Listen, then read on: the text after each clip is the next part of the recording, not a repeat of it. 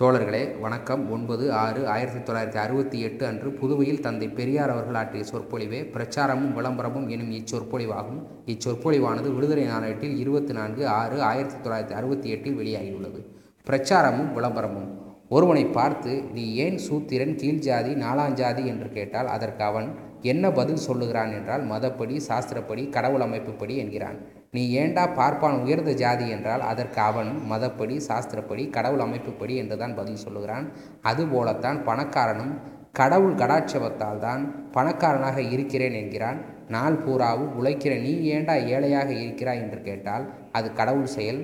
கடவுள் கஷ்டப்படுவதற்காக என்னை அப்படி படைத்து விட்டார் என்கிறான். இப்படி சமுதாயத்தில் உள்ள குறைகளுக்கு காரணமாக இருப்பது நம் மதம் சாஸ்திரம் கடவுள் இவையே.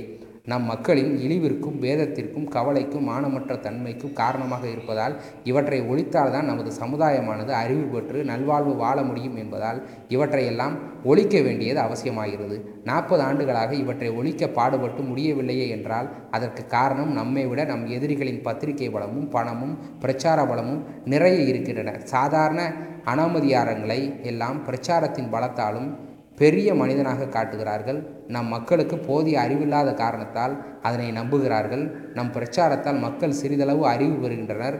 என்றால் அதைவிட பல மடங்கு பிரச்சாரத்தாலும் விளம்பரத்தாலும் மக்கள் தங்கள் சிந்தனா சக்தியையும் அறிவையும் இழக்கிறார்கள். பத்திரிகைகள் யாவும் கட்டுப்பாடாக மூடநம்பிக்கை முட்டாள்தனமான பிரச்சாரங்களை கருதி விளம்பரம் செய்து வருகின்றன. நம்மிடம் ஒரு கோடி ரூபாய் இருந்து ஒரு நூறு நூற்றி ஐம்பது பத்திரிகைகள் இருந்து ஐநூறு பிரச்சாரக்காரர்கள் இருந்தால் அறிவுத்துறையில் கழுதையை கூட மகானாக்கிவிட முடியும் விளம்பரத்தால் சாதித்து விட முடியும்.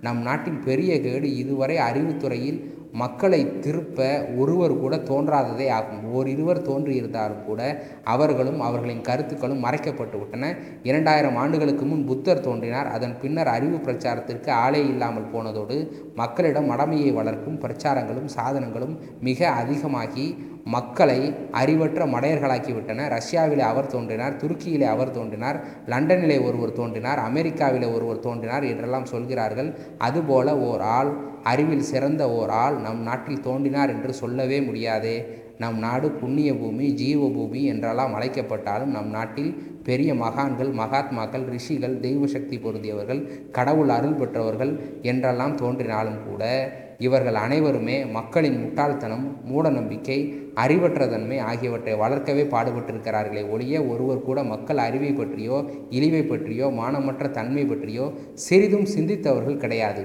நம் இலக்கியங்கள் மத நூல்கள் சாஸ்திரங்கள் எல்லாம் மடமையை வளர்க்கத்தக்கனவாக அமைந்ததை ஒழிய அவற்றால் மக்கள் சிந்தனை அறிவு பெற வழியே இல்லாமல் போய்விட்டது என்பதோடு நமக்கு இருக்கிற நூல்களின் அறிவிற்கும் மாறான சிந்தனைக்கு மாறான மூட நம்பிக்கைக்கு ஆதாரமான பல ஆதாரங்கள் இருக்கின்றன.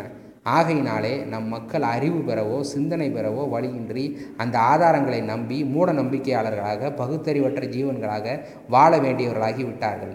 உண்மையாக எவன் பெரியவனோ உண்மையாக எவன் மக்களுக்கு தொண்டு செய்கிறானோ அவனுக்கு மதிப்பில்லாமல் போய் பொது வாழ்க்கையின் மூலம் எவன் பிழைக்கிறானோ பெருக்கி தீர்க்கிறானோ அவனுக்குத்தான் மதிப்பும் விளம்பரமும் அதிகமாக இருக்கிறது என்பதோடு தங்கள் இனத்திற்கு ஆதரவாக இருக்கிற அனோமதியங்களை எல்லாம் பார்ப்பான் பார்த்து மகான் என்கிறான் ரிஷி என்கிறான் மகாத்மா என்கிறான் பத்திரிகைகளும் அதற்கு ஆதரவாக இருந்து விளம்பரப்படுத்துகின்றன.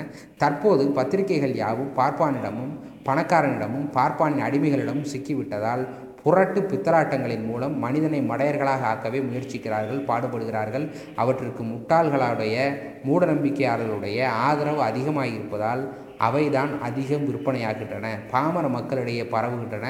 மனிதன் அறிவையும் சிந்தனையும் வளர்க்கக்கூடிய பத்திரிகைகள் ஓரிரண்டு இருக்கின்றன என்றாலும் மக்கள் அவற்றை விரும்புவதில்லை வாங்கி படிப்பதும் கிடையாது. எனவே மக்களுக்கு உண்மையை அறிவு வளர்வதற்கு இடமில்லாமல் போய்விட்டதோடு மூட நம்பிக்கை முட்டாள்தனமான கருத்துக்களுக்கு தான் மக்களிடம் செல்வாக்கு அதிகமாகிவிட்டது. மக்களுக்கு அறிவை புகுத்த முதலில் அவர்களிடம் இருக்கும் மடமையை அகற்ற வேண்டும். அந்த மடமைக்கு அஸ்திவாரமாக இருக்கும் முட்டாள்தனத்திற்கும் மூட நம்பிக்கைக்கும் காரணமாக இருக்கும் கடவுள் நம்பிக்கையை ஒழித்து முதலில் அவர்கள் மூளையில் படிந்திருக்கும் மடமையினை ஒழித்தாக வேண்டும்.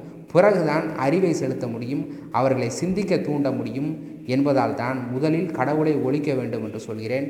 நன்றி வணக்கம்.